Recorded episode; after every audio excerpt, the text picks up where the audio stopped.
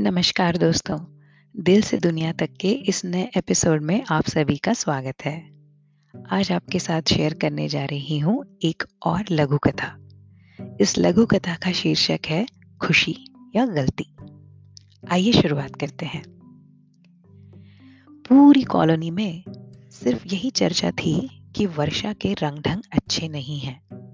पता नहीं हर दिन दोपहर जिम जाती है या क्या करती है घंटों फ़ोन पर बात करती रहती है किसी से। इतना पैसे कमाने वाला पति, घर में सास ससुर स्कूल जाते बच्चे, सारी खुशियाँ हैं वर्षा के पास। फिर भी ऐसी हरकतें? ये कहते हुए मंजू मौसी उठी और बोली कि जब भी वर्षा दिखेगी, मैं उससे पूछूँगी, आखिर क्यों बदनामी वाले काम कर रही है? उसी दिन राजेश ने भी सोच लिया था। कि जल्द ही वर्षा से साफ़ साफ़ पूछ ही लूँगा कि कौन है वो। आखिर एक दिन मंजू मौसी ने पार्क में वर्षा को फ़ोन पर बात करते पकड़ ही लिया और बोली, ये क्या तुमने पूरे कॉलोनी का माहौल गंदा कर रखा है? अच्छे घर की औरतों को शोभा देती है ऐसी हरकतें? कौन सी खुशी नहीं है तुम्हारे पास? वर्षा ने बड़े दुखी मन से कहा, आइए मौसी, बैठकर बातें करते हैं। वो बोली, मौसी, एक जवान औरत को अपने पति से क्या खुशी चाहिए होती है, जिसकी वजह से उनका रिश्ता बना रहे? वो है प्यार और एक दूसरे के साथ बिताने के लिए थोड़ा सा समय, जिसमें कोई काम की बात ना हो।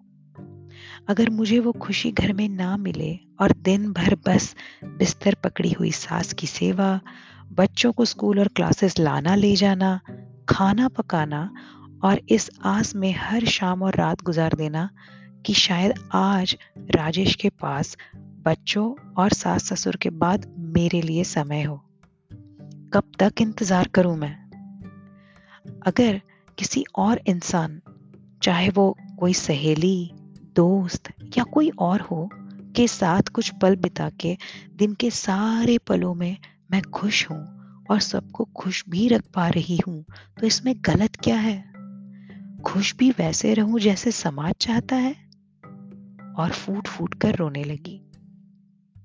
राजेश पीछे खड़ा सब सुन रहा था, लेकिन दोनों औरतों को पता न चला। ना मौसी कुछ बोली, ना राजेश। राजेश ने मन ही मन वर्षा से माफ़ी मांगी। अपने आंसुओं को पोछा। और चुपचाप घर की ओर चल पड़ा। आज उसने तय कर लिया था कि वर्षा को घर के बाहर खुशियाँ ढूँढने के लिए मजबूर नहीं करूँगा। धन्यवाद। उम्मीद करती हूँ आपको ये कहानी ज़रूर पसंद आई होगी।